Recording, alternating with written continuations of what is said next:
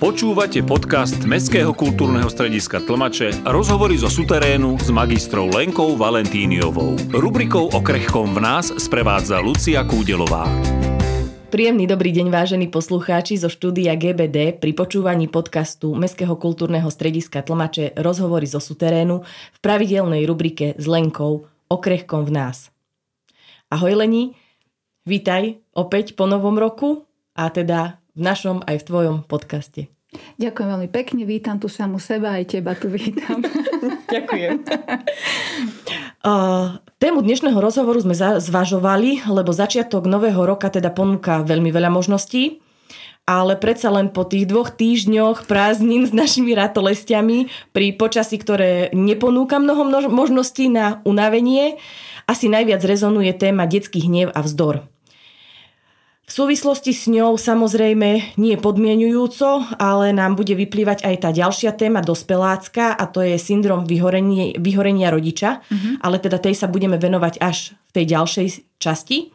Takže Leni, ako je to s deťmi, s ich hnevom, kde sa v nich berie, prečo je niekedy tak silný a tak nezvládnutelný? No, v prvom rade to, čo poviem ako úplne prvú vec a asi ju pravdepodobne niekoľkokrát počas tohto nášho rozhovoru zopakujem, bude tá, že hnev je úplne prirodzená emócia, taká, taká istá ako aj ostatné emócie, to znamená radosť, strach, um, akékoľvek iné pocity, tak hnev je úplne rovnaká emócia a úplne prirodzene sa vyskytuje v rôznych situáciách, kde je jednoducho ako keby takou prirodzenou reakciou na niečo, čo sa nám nepáči alebo čo vníma, vnímame možno ako pre nás ohrozujúce. No a u detí je možno o to častejšia, pretože deti sa musia so všeličím vysporiadavať, so všeličím, e, všeličomu musia čeliť a preto je ten hnev u nich možno taký častejší a tým, že deti nie sú mali dospelí, nevedia si to absolútne ešte regulovať, nemajú zrelý centrálny nervový systém, čiže ten hnev, eh, keďže je to emócia, vychádza z toho ako keby nižšieho mozgu a je proste absolútne prvou reakciou na čokoľvek, čo sa tým deťom nepáči, nedarí a tak ďalej. Čiže veľmi jednoducho vysvetlené takto. Dobre, tak poďme teda to postupne rozobrať podrobnejšie. Začneme tým základným, ako a prečo vzniká. Mm-hmm. No hnev teda, ako som povedala, vzniká ako reakcia na, na nejakú situáciu, ktorú e, ten náš e, nervový systém alebo teda ten nižší mozog vyhodnotí ako ohrozujúcu. A je úplne jedno, že či to ohrozenie je akoby reálne, že nám fakt hrozí nebezpečenstvo, alebo je to ohrozenie len domnelé, e, že vlastne je ako keby skryté pod tým hnevom, že tá emocia je skrytá pod tým hnevom. A reagujeme na to vždycky vlastne v zásade úplne rovnako. To znamená, že biochemicky sa nám rozbehne stresová reakcia a my sme ochotní útočiť, hej? Lebo je to proste vyslovene až taká inštinktívna záležitosť, až taká automatická. E, zoberte si, že vlastne ten hnev e, môže byť veľakrát akoby takou primárnou reakciou. To znamená, že nám pomôže, ja neviem, vymedziť si hranice, hej, že stojíme v obchode, niekto nás predbehne, nás to nahnevá, tak ten hnev použijem na to, aby som si vzala späť to svoje pôvodné miesto v rade, hej, že sa o seba takto postaram. Ale veľakrát, a teda u detí je to naozaj práve tento typ hnevu, že veľakrát je to tak, že pod tým hnevom niečo sa skrýva, nejaká iná emócia. A môžeme to prirovnať k tomu, že ten hnev my vidíme ako formu správania a je to akoby tá domnelá špička ľadovca, že je to niečo, čo vidíme, ale to, že prečo to vzniklo, to je pod tou hladinou a tam sa my potrebujeme pozrieť, tam my potrebujeme pochopiť, že čo sa teda deje eh, a odkryť tú eh, hĺbšiu emóciu, ktorá ten hnev vyvolala. Eh, a to je väčšinou napríklad strach alebo E, nejaké, nejaké e, emoč, potenciálne emočné zranenie, že niečo je pre nás príliš intenzívne, bojíme sa tej bolesti a nereagujeme akoby na ten strach alebo na, to, na tú obavu z tej bolesti alebo z nejakého emočného zahletenia, že e, by sme si po, pomenovali to, ale nahneváme sa. Zoberte si úplne klasický príklad, že ja neviem, robím niečo v kuchyni, padne mi, ja vymyslím si, blbosť nejako, hej, že pohár mi padne a udrie mi nohu. a ja v tom hneve ešte kopnem do toho pohára, hej, že proste to je ten útok, to je ten veľký hnev, ale v skutočnosti mňa tam niečo bolelo veľmi, hej, ale úplne tá prvá automatická reakcia je ten hnev a e, u detí je to veľakrát e, spojené akoby s rizikom tej emočnej bolesti. A tam máme napríklad strach z opustenia, z odmietnutia e, a to v deťoch evokujú rôzne také tie rodičovské prístupy, o ktorých, o ktorých si tiež povieme, že teda kedy to vzniká.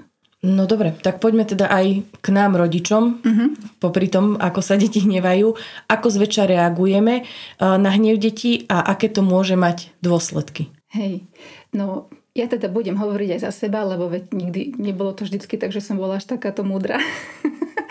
Ale teda vedela som sa aj ja napaprčiť na kadečo a e, reagovala som tak povedať z prvej. A to sú vlastne to, že buď teda e, sa, buď to dieťa akoby tým našim hnevom sa snažíme ukludniť, hej, že však čo sa hneváš, nejeduj sa, hej, že proste ideme na to týmto spôsobom, že ten hnev prekričíme vlastným hnevom, alebo ho teda nejako možno zbagatelizujeme, že to nič nie je, čo, čo hneď robíš nejakú drámu, čiže ho svojím spôsobom chceme nejako prehliadnúť, alebo odputávame pozornosť, hej, že o teba toto hnevá, ale pozri sa tuto, aký vtáčik pekný letí, hej, že proste nezoberieme na vedomie ten hnev toho dieťaťa celkovo sme tak nastavení, lebo nám v tom hneve samozrejme nie je dobre. A nám sa tam môžu otvárať také rôzne naše vlastné, možno nejaké mm, zážitky s hnevom kohokoľvek a môže to byť veľakrát akoby aj pre nás veľmi taká problematická téma. Môžeme sa cítiť ako rodičia, ktorí nezvládajú, ktorí zlyhávajú, ktorí proste si nevedia poradiť s tým dieťaťom a sú na tú chvíľu ochotní urobiť čokoľvek, aby ten hnev toho dieťaťa stlmili e, alebo nejakým spôsobom mm, odstránili, aby vôbec nebol, hej. E, a tak teda rôzne manipulujú tí rodičia, hej, že chod do izby, ukludni sa, vráť sa, až keď budeš normálny, alebo proste keď si takáto, tak ja ťa takúto nechcem. A ako keby tak hrozia rôznymi takýmito hrozbami, o ktorých oni vedia, že by ich nenaplnili, hej, alebo že proste keď, keď budeš robiť takýto bordel v obchode, tak ja ťa tu nechám. No my vieme, že tam to dieťa nenecháme, ale to dieťa to nevie. A to dieťa sa začne báť toho, že, že asi je si niečo v poriadku, lebo ono malo nejaký pôvodný hnev, ktorý bol kto vie z čoho. A ešte sme mu akoby tak pridali, mm-hmm. že mu vlastne hrozíme nejakým pre neho až existenčným strachom, pretože on v tej svojej drobnej hlavke nemá odkiaľ vedieť, že my tú svoju hrozbu nenaplníme a ešte mu vlastne akoby priložíme do toho jeho emočného kotla a už potom je naozaj veľmi ťažké s tým niečo robiť. Čiže rodičia v tej snahe uh, upratať ten detský hnev veľakrát narobia ešte viacej škody než úžitku a z dlhodobého hľadiska, ak je to akoby taká tá prvorada a dominantná stratégia tých rodičov, tak e, sa stane okrem iného aj to, že z nich vyrastú dospelí, ktorí samotní nevedia regulovať vlastný hnev a ktorí potom v podstate tento vzorec toho nezvládania zase odozdávajú tým svojim deťom a tak sa to vlastne pekne prekladá z generácie na generáciu. Ale dobrá správa je, že sa to dá, naozaj dá robiť efektívnejšie a a o mnoho účinnejšie a je to celé zmysluplné a dokonca vďaka tomu z detí vyrastú, vyrastajú uh, zrelší a taký integrovanejší dospelí. Dúfam. A myslím, že to je snaha asi všetkých rodičov, že, že chcú možno niektoré tie svoje naučené vzorce správania meniť skrz toho, že sami cítia, ani nemusia uh-huh. vedieť, ale cítia, že to nie je úplne v poriadku. Tak. tak poďme teda skúsiť, že ako zvládnuť detský hnev.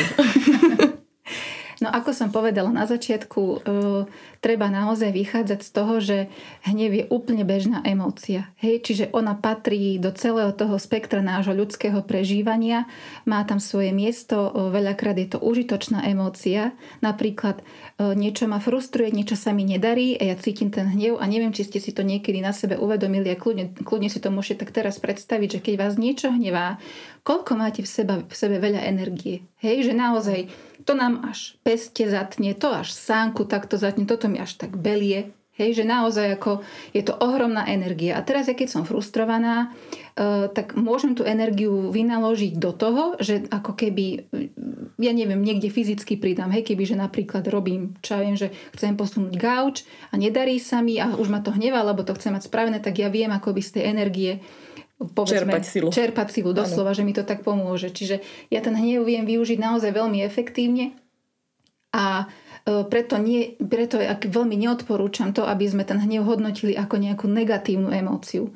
Skôr, ak máme potrebu ho nejako nálepkovať, tak skôr ho nazvime, že je to nepríjemná emócia, lebo je nám tom nepríjemné, nepríjemne nám samým a aj e, byť v spoločnosti nahnevaného človeka je nepríjemné, je to možno pre nás až také ohrozujúce, lebo ten človek môže vyvolávať taký ten stav pohotovosti, hej, že teda čo bude, hej, že vlepí mi, nevlepí mi, že proste je to, je to proste uh, oboj strane nepríjemná emócia, ale ako som povedala, má svoje miesto a tým pádom v podstate našou najväčšou úlohou v tomto je uh, príjmať ju, že áno, proste toto, toto je um, jeden z možných prejavov. uh, mňa samotnej, alebo aj teda môjho dieťaťa, mojich detí, alebo aj môjho muža, kohokoľvek, má právo sa hnevať. A uh, že je dobre, keď to teda pochopíme. Hej, že teda je to prirodzená emócia, viem asi ako vzniká a viem, že je niečo pod ňou a teda, že viem to nejako preskúmať. A toto celé, neviem, nebudem teda uh, mať v hlave len teoreticky, ale aj to nejako mm, vložím do toho svojho správania smerom buď aj k sebe, alebo aj k tomu dieťaťu, že aha, ty sa hneváš, niečo ťa veľmi nahnevalo, hej, že v podstate to tak ja akoby popíšem, že e, čo ja vidím na tom dieťati, e, že sa v ňom asi niečo odohráva. A v podstate ja vďaka tomu veľmi prirodzene učím to dieťa to, aby sa v budúcnosti vedelo emočne regulovať. Hej, ono to v tých, ja neviem, troch, štyroch rokoch nemá šancu zvládnuť samé. Ono sa nevie zregulovať, proste to nie je fyzicky možné, neuroanatomicky to vôbec nie je možné, pretože jemu sa ešte len tvorí ten neokortex, hej, tá uh, múdra zložka mozgu, keď to poviem tak ľudovo ale z pravidla reaguje emočne a pokiaľ pri sebe nemá pokojného dospelého, ktorý mu trošičku tak pomôže s tým, tak sa tie e, nové dráhy, e, nové nervové spojenia vytvárajú za takých nepriaznivejších podmienok.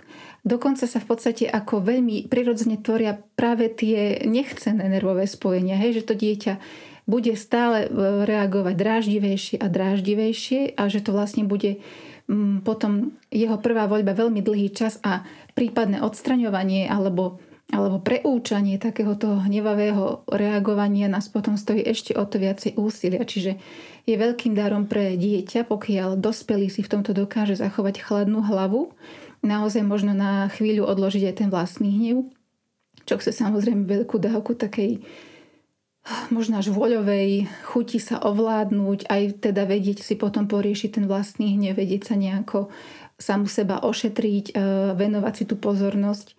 A aby som teda naozaj ja bola pre to dieťa takým bezpečným prístavom. Čiže popíšem to, čo na tom dieťati vidím a akceptujem to. A akceptujem to napríklad tak, že poď sa hnevať ku mne. Hej, že vyslovene roztvorím náruč a to dieťa má možnosť prísť ku mne a uh, niekedy sa stane, že ten hnev veľmi plynule prejde do plaču, čo je v podstate veľmi dobré, mm-hmm. pretože pláč je taký katalizátor, rovnako ako aj smiech. Že niekedy vidíme na tých deťoch, že sú také, hej, že sa proste nadudrali, ruky skrížili, ruky v bok alebo proste čokoľvek a my ako rodičia niekedy možno vieme odhadnúť, že kedy je to, že poď sa pomojkať, alebo kedy je to, že ale bol aký si nadudraný, hej, a sem štek, e, také nejaké šteklenie, tuto nejaké poštuchnutie, pardon, mikrofón. Mm-hmm.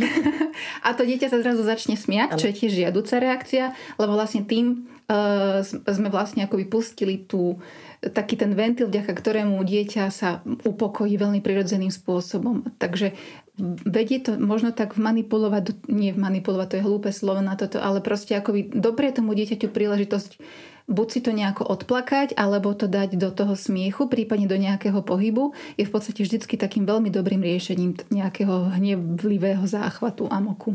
Áno, že keď sa mu to už pretaví na inú mm-hmm. emóciu, tak v podstate je to tá správna cesta, áno, áno, ako smiech, ho z neho dostať. Pohyb, áno, tieto, tieto tri veci. Leni, môžeme sa aj tak akože konkrétnejšie na niektoré prejavy správania u detí, ktoré mm-hmm. naozaj že sú hnevavé, O, napríklad, čo už robiť, keď dieťa nie je kvôli hnevu schopné vnímať okolie, že nepomáhajú také tie základné, že kvokneš si k dieťaťu, chytíš ho, o, snažíš sa upútať jeho pozornosť mm-hmm. a napriek tomu už má ten hnev taký veľký, mm-hmm. tak, tak, tak v ňom narástol, že už nie je schopný príjmať od teba absolútne nič, nezvládne dotyk, uh-huh. nezvládne informáciu počúvať, ale vidíš, že aj samému uh-huh. mu je ťažko. Áno. Že ako, ako zdanlivo taká bezvýchodisková áno, situácia, áno. Že, a že aj ty sa ako rodič cítiš absolútne bezmocný, že, že nevieš, čo spraviť, uh-huh. že ani chytiť, ani nechať tak, ani sa prihovoriť.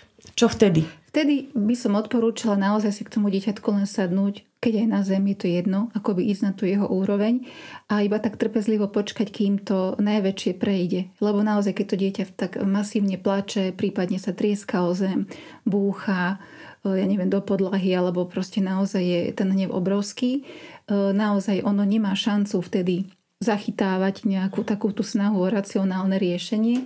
Čiže e, rodič v tomto vyslovene len potrebuje s tým dieťaťom byť. Hej? A môže mu tak občas ponúknuť, že veľmi sa hneváš, potrebuješ niečo, alebo môžem pre teba niečo urobiť. A to dieťa môže pokračovať, že nie, škaredý si, neviem čo. Tak ako len tak prikývneme tíško, hej, že snažíme sa v tom naozaj e, byť čo najviac spokojní, lebo tým pokojom tomu dieťaťu najviac e, pomôžeme. Potom už keď by sa zdalo, že lebo to dieťa nevydrží byť v tom obrovskom e, v záchvate neviem aký dlhý čas, v podstate tá emócia, nech je akákoľvek, aj radosť, aj akákoľvek, ona dosiahne nejaký svoj vrchol a potom pozvolna klesá. Čiže aj tento e, extrémny stav nebude trvať väčšine, bude trvať, ja neviem, možno 2-3 minúty, ale pokiaľ si doprajeme to, že teda budeme len trpezlivo čakať, kým ako keby dosiahne ten vrchol a postupne bude púšťať z tej intenzity, tak tam už máme šancu vlastne sa tomu dieťaťu prihovoriť a e, zase je veľmi užitočné, keď mu len povieme, že ja vidím, že toto bola obrovská zlosť, toto ťa fakt veľmi nahnevalo. Hej? A môžeme, a podľa toho, aké to dieťa je, že keď už by sme vnímali, že, že nás ide počúvať, tak ako môžeme k tomu dať, že máš pravdu ty si tak veľmi chcel túto vec, my sme ti ju nedovolili, tak si sa z toho nahneval, ale my ti nemôžeme vždy dovoliť to, čo si želáš. Poď, teraz sa môžeme postískať, lebo toto bolo pre teba ťažké. Hej, mm. že mhm. proste ako uh, vedieť to tak nejako um, tomu dieťaťu uveriť, v tom nám môže veľmi poslúžiť empatia, ktorá proste pokiaľ my ako rodičia nedokážeme byť empatickí, tak my s tým hnevom veľmi nepohneme. A tým, že si dovolíme tú empatiu, že sa na to naozaj pozrieme očami toho dieťaťa a ešte aj pripustíme to, že to dieťa naozaj nie je schopné si s tou emóciou poradiť a Dokonca, že nás ono nás ani nechce trestať. Hej, to si my tak veľakrát myslíme, že to dieťa nám to robí na schvál. No ak, ak máme tento pocit, že už to, to dieťa robí na schvál a že vyslovene si akože vypýtalo nejakú takúto drámu, tak to robí preto, lebo volá o pomoc. Je pre ňoho niečo veľmi ťažké, je, je v niečom veľmi emočne zahletený a nevie si s tým rady von. Čiže vždy, keď máte pocit, že to dieťa je ako úplne najstrašnejšie, aké sa len dá, tak vtedy úplne najviac potrebuje tú vašu pomoc.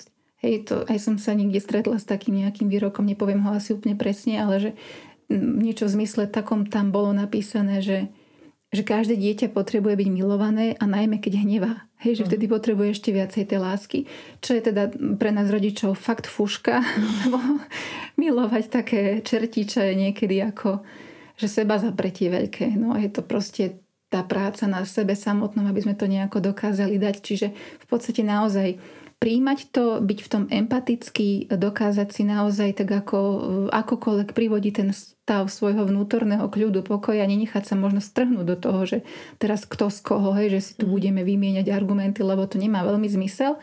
Ale naozaj, keď na to idete týmto spôsobom, tak to dieťa v tých troch, štyroch rokoch, e, jemu sa naozaj vytvárajú e, také efektívnejšie nervové spojenia a už vo veku 5-6 rokoch vie, že vie si akoby samo zabrániť takým tým extrémnym prejavom, že ten nervový systém je už zrelší a najvyššie sú tam vytvorené také tie e, nervové spojenia, ktoré mu umožňujú sa upokojiť, že sa teda už začína um, regulovať same. A to, to sa dá doceliť iba v tom prípade, ak to zažilo predtým v spoločnosti toho pokojného dospelého človeka, rodiča. Áno, rodič dáva ten základ, uh-huh. aj keď fakt, že mnohokrát je to naozaj asi náročné. Hey. Len ja by som aj takú modelovú situáciu uh-huh. napríklad v obchode, ty si to tak aj spomenula, ale o, možno, možno je to otázka aj, že ako rodič má sám seba, ako ty hovoríš, uh-huh. ošetriť, že sme v obchode, dieťatko si prosí 4 uh-huh. druhy sladkosti, nechceš dovoliť, nedovolíš, uh-huh. vieš, že to nie je správne, už dneska tú svoju dávku malo uh-huh. a hodí sa o zem. Uh-huh ako riešiť situáciu. Lebo máš pocit, že všetci sa na mňa pozerajú, mm-hmm. všetci si myslia, že moje dieťa je nevychované a pasuješ sa proste s takými rôznymi myšlienkami, mm-hmm. že, že ako, ako sa vyslovene napríklad v takejto modelovej situácii No veľmi sa oplatí ako možno uh, trošičku popracovať s tými možnými presvedčeniami o tom, že ako má si posudzuje okolie, lebo okoliu nevyhoviete. Ak tomu dieťaťu tú sladkosť dovolíte, tak, tak si ako matka zlyhala, lebo ano. ťa zmanipulovalo. Keď sa tam s ním akože zložíš na tú zem, tak, si, tak ti povedeš, že si biomatka. Hej? ako tam nie je riešenie, pri ktorom by ti, ja neviem, celé Tesko zatlieskalo. Nie je také. Čiže e, tam si naozaj treba e, tak možno určitú prioritu, že z dlhodobého hľadiska, čo ja idem urobiť. Ja idem urobiť to, že to dieťa sa e, bude, si bude vedieť poradiť s nejakou veľkou emóciou, že teda ho budem vedieť ja emočne zregulovať, aby sa neskôr zregulovalo samo. Naučí sa okrem toho, že nie, nie všetko, čo chce, aj potrebuje. Hej? A že vlastne je možné sa vy, vyrovnať s nejakou frustráciou, s nejakým odmietnutím. To sú také výnimočné, vynikajúce zručnosti do života, že ja nevidím dôvod pre, na to, aby mi nejaká pani predavačka s, nie, s jej skúmavým e, pohľadom v tomto zabránila. Hej? Ako, tomto je naozaj najskôr, že toto si potrebujeme asi v sebe utriasť my, ako tí dospelí, ako tí rodičia, aby sme naozaj nakoniec uh, už v tej reálnej situácii vedeli byť s tým dieťaťom. Vedeli mu proste ako byť tou oporou, vyslovene možno až takým tým nejakým tlmičom toho celého. E, a niekedy ja, ja, ja to chápem a mne sa to tiež proste veľakrát stalo, že, že sme niekde boli a, a tí deti sa dožadovali toho svojho niečoho, nech to bolo čokoľvek, či sladko z obchode, alebo proste neodísť ešte z ihriska alebo hoci čo iné, také tie úplne bežné situácie. A ja niekedy som, e, keď deti hlavne boli menšie, využila svoju fyzickú prevahu, to znamená, že som zobrala dieťa na ruky, Odniesla som ho kúsok ďalej od toho možno nejakého akoby podnetu, e, ktorý bol ten spúšťač a tam som sa mu len tichučko do vláskov prihovárala, že dohodli sme sa, že už pôjdeme, je čas, ja musím ísť. A toto som veľmi ticho a veľmi e, jemne, ale zároveň s takou nejakou naliehavosťou a dôležitosťou hlave, v hlase tomu dieťaťu hovorila, až to dieťa nakoniec akoby tak v, tom, v tej mojej náruči zmeklo a spolupracovalo. Ale samozrejme, že tomu zase predchádzalo to, že my sme sa naozaj reálne predtým dohodli, uh-huh. že takto to bude. Čiže rodič v tomto musí byť naozaj veľmi konzistentný, dôsledný, aby tie dohody e, dodržiaval a aby e, bol preto dieťa taký čitateľný, predvídateľný. Čiže my ako rodičia naozaj musíme urobiť kopec, kopec práce vpred, Uh-huh. s tým, aby sme sa možno aj vedeli vyhnúť nejakým prípadným takýmto scénam. Uh-huh. Leni, čo s deťmi, ktoré vzdorujú napríklad aj keď sa nehnevajú? Ja teraz tiež akože asi z našej mm-hmm. skúsenosti, že, že nie, nie je dieťa nahnevané, nič ho nepodráždilo, ale prídem za ním a nie, nie, mm-hmm. není dobre, nestačí, mm-hmm. málo. Že, že taký ten vzdor tam je aj napriek tomu, že vlastne je úplne pokojná situácia. Mm-hmm.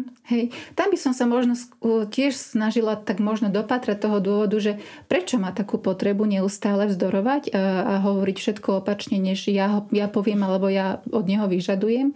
A možno by som to len tak pomenovala, hej, že a ty sa chceš so mnou trošku hádať. A tam by som možno zase odhadovala, že tak idem ho trocha vyštekliť, lebo ono s tým šteklením je to také zvláštne, ale to dieťa, keď zažije trošičku tú rodičovskú prevahu a pri tom šteklení vieme, že ju my získame, lebo to ušteklíme si to dieťa akokoľvek, tak to dieťa je vyslovene akoby až tak zaplavené takouto našou láskou. A dieťa vieme, že potrebuje a nevyhnutne musí mať tú rodičovskú prevahu, prevahu a, a, a prejavuje sa aj takouto nehou. Hej, že vyslovene to dieťa akoby fyzicky, tak ja neviem, pripučím, samozrejme všetko to robím v takej tej svojej jemnej náruči, v tej mekosti toho tela, aby to nebolo ubližujúce, ale že proste odhadnem tú situáciu, že pýta si teraz moju pozornosť, a ak áno, tak kde ju teda nemal? Kde jej, kde jej mal málo? A, a ako to teda ja ako rodič viem nejakomu doplniť? Hej, lebo naozaj pod, pod eh, mnohými prejavmi hnevu toho dieťaťa je nejaká hĺbšia nenaplnená potreba. A úlohou nás rodičov je presne tú hĺbšiu nenaplnenú potrebu nájsť a doplniť ju. A tam môže byť čokoľvek. Hej, to vieme, že každé dieťa potrebuje byť videné, Hej, vidím ťa, vnímam ťa, počúvam ťa, teraz sa iba s tebou rozprávam. a že teraz proste je ako keby taký nejaký náš vzájomný čas, že keď mi ty niečo rozprávaš, tak ja neskrolujem na telefóne. Mm-hmm. Hej, že proste takéto okamihy to dieťa musí mať zažité. Každé dieťa musí mať pocit, že je vítané. Hej, to znamená, že Vymyslím si len taký príklad, že dieťa vôjde do miestnosti a ja sa rozžiarím, že aha, ho tu je. Hej, že proste dávam mu celým tým svojim výrazom tváre alebo aj rečou tela, melódiou hlasu najavo, že rada ťa vidím, som rada, že si tu. Hej? A to, na toto mám x príležitostí, hoci kedy počas dňa, len si ich musím byť vedomá a musím možno vedieť si na to tak trošičku myslieť a naozaj to vedieť tak použiť, aby to dieťa naozaj malo zasytenú potrebu byť videný, aby za, zažívalo, že je vítané. A posledné je, čo je proste takisto rovnako dôležité, je e, byť príjmané. Hej? Čiže akokoľvek mu komunikujem e, svojim správaním alebo tým, čo mu hovorím, že takto ako si si v poriadku aj keď sa hneváš si v poriadku, lebo ja rozumiem tomu, čo ťa nahnevalo. Ak tomu nerozumiem, tak uh, dám si tú námahu, aby som tomu porozumela. A ja viem, že o tomto sa veľmi pekne tak rozpráva, už ťažšie sa to žije, ale dá sa to. A keď si to my ako rodičia osvojíme ako filozofiu alebo proste ten spôsob výchovy, naozaj to prináša výsledky. Ja teda viem sama za svoje deti povedať, že Luisa má teraz pomalinky 5,5 roka a ona e, mi už povie, že maminka sa teraz strašne hnevám. Hej, že vôbec nejde do takých tých, že by sa mi capla o zem. A v minulosti to robila. Hej, ale tým, že som jej väčšinu času dokázala byť takým tým spoluregulátorom tých jej veľkých emócií, tak dnes ja už naozaj zbieram ovocie toho, lebo ona mi povie, že, že ja som sa veľmi nahnevala, lebo som nevedela, čo mám robiť. Aha, takže ty si sa bála tohto, tej situácie, si uh-huh. sa mhm. ty bála. Čiže sme odkryli tú emóciu pod tým, hej? Alebo, alebo ráno plače, že nechce ísť do škôlky a hnevá sa, lebo, si, lebo sa jej nedá niečo obliecť, alebo že chcela inú gumičku, alebo proste takéto nejaké e, hlúpostičky. Ale ja viem, že vôbec nejde o to, že sa nahnevala na tú gumičku. Tam ona má pod tým to, že do tej školky nechce ísť a zase viem pátrať po tom, že prečo do tej školky nechce ísť a čo sa s tým dá urobiť. Hej? Čiže v podstate je to o tom, že stále ja iba pozriem po ten hnev. A je veľmi dobré, keď sa to my rodičia najskôr naučíme trošičku na sebe. Ja uh-huh. poviem jeden taký môj reálny príklad ktorý s hnevom, to bola akože ukážková ilustrácia tohto celého, že niečo som raz robila v kuchyni a Luisa bola malinká, mala možno 2,5-3 rôčky a prehrabávala sa v, le- e, v takej krabici a tam boli e, duplo, Lego uh-huh. kocky. A to neviem, či vy viete, ako ten to, zvuk, to, úžasný. To, to je hrozný zvuk. To je hrozný zvuk. A, ale ona sa hrala, ona nerobila, že ide, máme robiť nervy. Hej, sa normálne hrala. A ja som si ten, ten riad umývala, nad niečím som si tak premýšľala, ale hrozne ma to rušilo. Nenormálne ma to rušilo. A ona celé to zaklincovala tým, že nevedela nejakú tú kocku nás takto celé vysypala.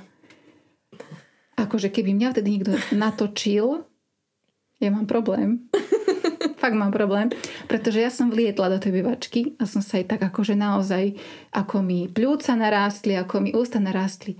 Musíš s tým tak nenormálne trieskať, hej, že naozaj. A potom som sa ako samozrejme hneď zbadala, aj mi to hneď prišlo do to, že ako Lena, že čo robíš, veď to decko sa normálne hrá a to, že ty máš nejaký vlastný bordel v hlave a ne, nemáš čas si na to posvietiť, to nie je jej problém. Pre, mhm. prečo s ňou robíš proste takéto divadlo? Tak som si vlastne potom um, akoby toto tak podržala v hlave a povedala som si sama sebe, som slúbila, že večer sa na to pozriem. A večer som si teda už v tichu toho domu uh, dopriala takú chvíľu, že teda čo mne tak veľmi vadilo. A ja som zistila presne to, že ja potrebujem mať priestor, kde budem chvíľočku sama so sebou, lebo mne hlava niečo šrotila. Ja som nemala priestor si o tom v kľude premýšľať a to duplo Lego mi to proste strašne komplikovalo.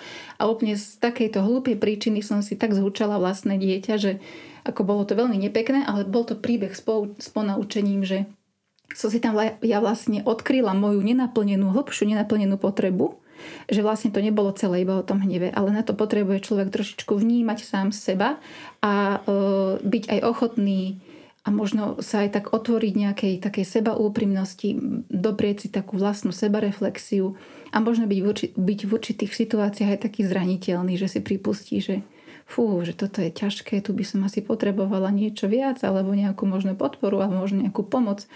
Toto naozaj, keď pre seba urobíme, tak urobíme veľký poctivý kus roboty pre tie naše deti. Toto je asi niečo, na čo mnohí nie sú zvyknutí uh-huh. a je to, poviem, že pre dnešnú dobu také niečo nové a uh-huh. myslím, že to je obrovská výzva pre každého určite, dospelého. Určite. Ja to hovorím aj podľa seba, uh-huh. že, že dopriať si ten čas, venovať sa svojim vlastným pocitom, myšlienkam, je naozaj náročná cesta. Áno, áno. A odkrývať ich duplom. To áno. Ale teda budeme mať tému, kde môžeme aj toto rozobrať. Aby som sa ešte vrátila e, sem trošku, e, možno, e, možno teda povedať to, že to, aký prístup máme k deťom, sa neukáže po týždni, po dvoch, neprestanú byť za dva týždne uh-huh. vzdorovité a hnevavé, ale naozaj, ako si hovorila, že až po nejakom oveľa dlhšom čase si začala zbierať to ovocie. Uh-huh. Leni, taká kontroverzná otázka mi ide ešte v hlave, že mnohí, alebo respektíve vzniká tu naozaj, že dve, dve partie rodičov, ktorí uh-huh. teda ti povedia, že je to absolútne v poriadku, druhá, ktorá ti povie, že to absolútne v poriadku není. Skús nám prosím ponúknuť tvoj pohľad na to, že taká, že výchovná pozadku, neviem, uh-huh. ako by som to povedala, že o, vyrušiť to dieťa, uh-huh. alebo aby zbadalo, mnoho rodičov povie, že ale to bolo veď len po plienke uh-huh. a tak to sa ani neráta, ale predsa len akože už, už to tam bol, aký, aký máš ty na toto? Hej, môj názor, názor. je, že uh, ako byť deti je, že no go, že proste nie.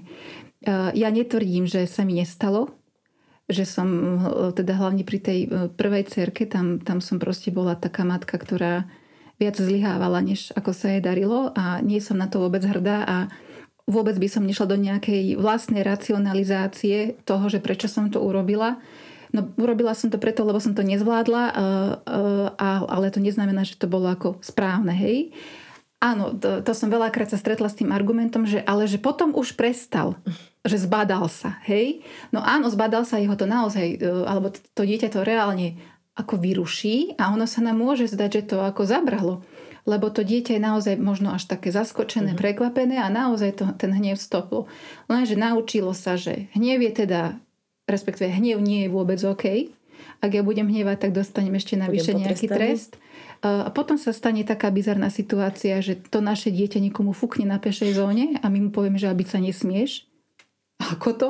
Hej? Mm-hmm. To si proste, to je možno jeden z takých faktov, ktorými rodičia asi najviac podceňujeme a to je ten, že deti sa proste najviac učia nápodobou. My sme sociálne bytosti a či chceme, či nechceme, všetko, čo to naše dieťa robí, na 99% niekedy zažilo v súvislosti s tým, ako videlo nás. Hej, to ako je mi ľúto, je to proste aj moja vlastná vizitka, aj v tom pozitívnom, aj v tom negatívnom, ale je to tak. Čiže ako ja chcem dieťaťu vysvetliť, že byť sa je nesprávne, keď ja mu z času na čas jednu po tej ríti dám. Hej? Čiže ako pre mňa e, telesné tresty alebo takéto tieto spametávacie sú, že nie. Ale rozumiem, e, že my sme to mali na sebe asi mnohí tak zažité, že proste už keď tá výchovna prišla, tak už sme vedeli, že kde je sever. sme sa tak zorientovali a vedeli sme, že, že kde je naše miesto. Ale e, ono to, ono to sa potom zase niekde tak ukázalo, že sú asi rôzne situácie, v ktorých si aj my s tým červeným lícom od toho zaucha alebo s tou namastenou prepáčením prdelou nejak ako nevieme dneska si z nich tak nevieme vykročiť, nevieme to nejako tak si prejsť, takže nemôžeme sa tváriť, že však ja som dostávala a tu som. No mhm. tu som, ale takáto som. A je to asi aj dôsledok toho, že teda ako ako so mnou bolo zaobchádzané v tom detstve. Hej? Takže m, mm, každá generácia tých rodičov robí asi čo dokáže a robí to naozaj s najlepším úmyslom, to sa nikomu nedá vziať, ale dnes už máme toľko informácií a kvalitných informácií a výskumami podložených informácií, že dnes už by som e, ja mm, šla naozaj sama proti sebe a proti svojmu presvedčeniu a asi aj proti svojmu povolaniu, keby som toto v nejakej miere aj te, takej tej, že fuk po plienke, že by som tomu prikývla, že ale môžeš. Hej. Mm. tak to je môj postoj. Trošku e, ešte sa vrátim, lebo chcem sa opýtať aj na tieto generácie rôzne, ale ešte by som sa predsa len vrátila, Leni. Um, výchova, čo sa týka chlapca a dievčaťa. Mnohí povedia, že na chlapca treba tvrdšiu ruku, že tie dievčatka mm-hmm. sú také zraniteľnejšie, jemnejšie. Je to pravda? Nemyslím si, že to je pravda. Ja si myslím, že to je, pravda. Ja si myslím, že to je akoby nejaký taký... Mm, niečo, čo máme my tak späté s tým, že chlapci sú tí, ktorí sú pri tej sile a ktorí sú takí tí na výkon orientovaní a že proste chlapec nemá plakať a dievča je zase tá, ktorá má potešiť už len tým, že vode do miestnosti. No ako bola by som veľmi rada, keby, že tieto rodové stereotypy nejako o, napadneme, preskúmame a postupne aj zmeníme, pretože ja sa s tým absolútne nestotožňujem a nevidím jediný racionálny dôvod, prečo by chlapec nemal plakať v niektorých situáciách. Nevidím jediný dôvod, prečo by dievč- dievčatko malo byť iba jemnučké ľahké a prečo by malo byť potešením pre oko, kade koho, hoci kde. Ako, toto sa mne nepáči, pritom som sa, sa ja viem tak ako možno až e, rozvášniť, že ako ja sa s týmto neviem stotožniť a nejako by som to nepodporovala. Isté, výchova chlapca a výchova dievčaťa je v mnohom odlišná, ale je odlišná presne kvôli tomu, že samotný chlapček má tú chlapčenskú energiu a vyžaduje si úplne inú interakciu s tými rodičmi ako to dievčatko. Hej, čiže v podstate ja len vždy reagujem na, na tú energiu toho dieťatka samotného a som tým jeho sprievodcom všetkými tými vecami, ktoré, ktoré nás spoločne v tom našom živote, kým sme rodičia a deti stretávajú, hej, že mu pomáham zdolávať výzvy, že, že ho učím, ako žiť najlepšie, ako si myslím, že je a zároveň ho vediem k nejakej nezávislosti, samostatnosti. A to každý si vypýta pre seba nejak inak. A ja mám dve cerky a každá si vyžaduje trošku inú mamu vo mne. Hej, takže je to, ja, ja sa na to pozerám takto, že nestotožňujem sa s týmto. Všetko sú to deti. Všetko sú to deti, presne tak. Presne tak.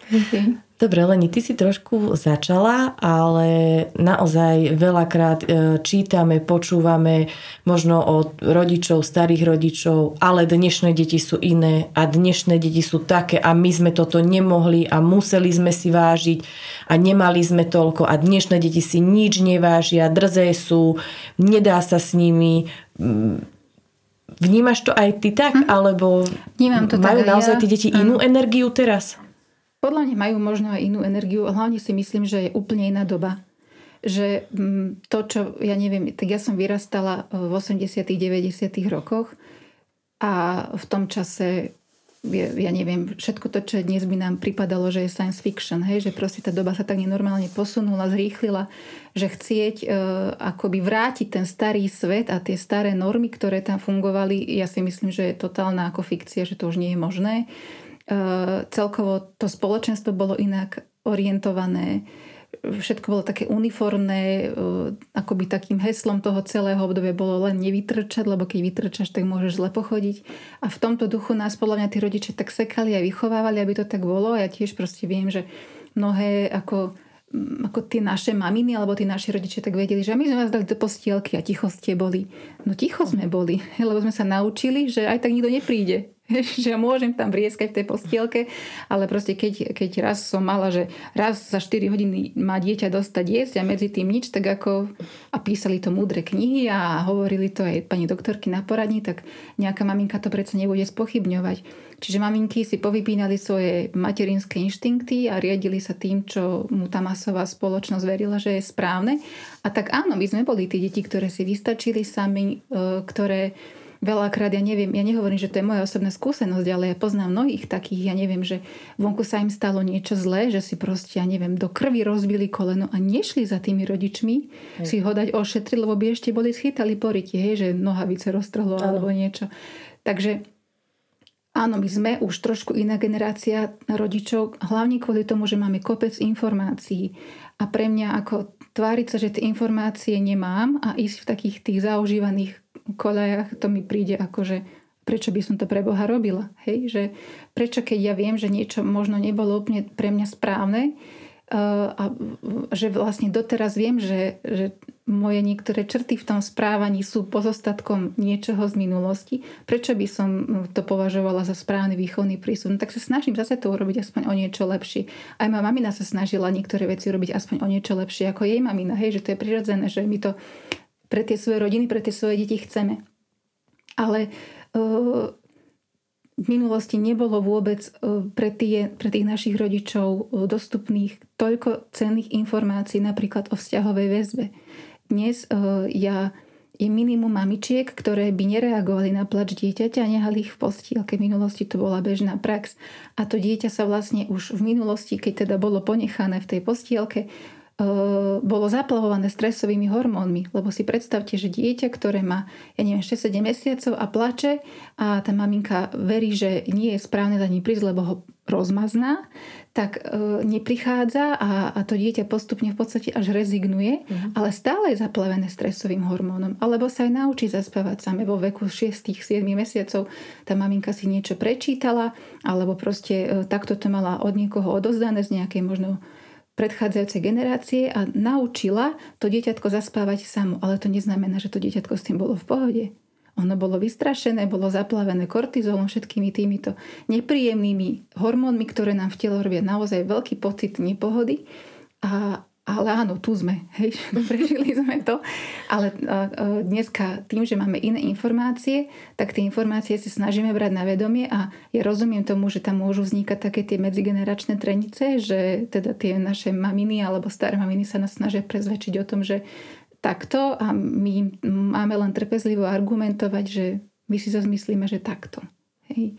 A ja som zvedavá na generáciu našich detí, že aký raz budú dospelí a nebojím sa o to, že to robíme nejak ako nesprávne alebo zle. Nehovorím, že to robíme dokonale, to mhm. určite nie, ale uh, vzhľadom na to, aké informácie máme, tak si myslím, že sa snažíme s nimi naozaj tak narábať, aby to bolo v prospech všetkých. Leni, myslím, že sme obsiahli túto tému. Uh, vieš mi nejako taký záver zhrnúť, uh-huh. ako byť čo najlepším rodičom pre tie svoje ratolesti, pre tie svoje deti aj v momente, keď ich zachváti hnev? No ja asi len zopakujem tých pár vecí, ktoré som tak viackrát e, spomenula a to teda, že naozaj myslíme na to, že ten hnev nie je negatívna emócia, ale je to e, emócia nepríjemná, e, ale zároveň prirodzená, hej, že sa úplne bežne vyskytuje v tom našom bytí a že my v tom, keď pokiaľ máme naozaj problém zvládať vlastný hnev, tak veľmi odporúčam, aby sme sa na to pozreli, prípadne možno si aj dopreli nejakú odbornú pomoc v tomto, ako s tým vlastným hnevom pracovať, pretože jednak to nám môže veľmi uľaviť e, a nehovoriac o tom, ako to môže skvalitniť náš vzťah s tým dieťatkom a aj v podstate v celej rodine, hej, že nebudú tam také tie záchvaty a nebudú tam e, také prudké reakcie alebo výmeny. A že v podstate naozaj to najviac, čo tomu dieťaťu môžeme v tých e, emočných záchvatoch priniesť je ten náš vlastný kľud a je proste našou úlohou vedieť a poznať sa natoľko, ako si ten kľud vieme nejako sami pre seba dopriavať, ako naozaj ostať ukotvený, uzemnený, ako byť tým bezpečným prístavom. Ja viem, že sa to, znovu poviem, veľmi dobre hovorí, ale keď ja s mojim temperamentom to dokážem, tak mi nehovorte, že vy nie.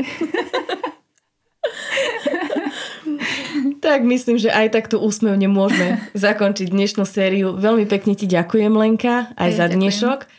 Ďakujem. ďakujem za pozornosť a teda tešíme sa na vás v ďalšej časti podcastu Rozhovory zo suterénu okrehko v nás so psychologičkou Lenkou Valentíniovou. Ďakujem opäť za pozornosť a teším sa zase na budúce. Majte sa pekne.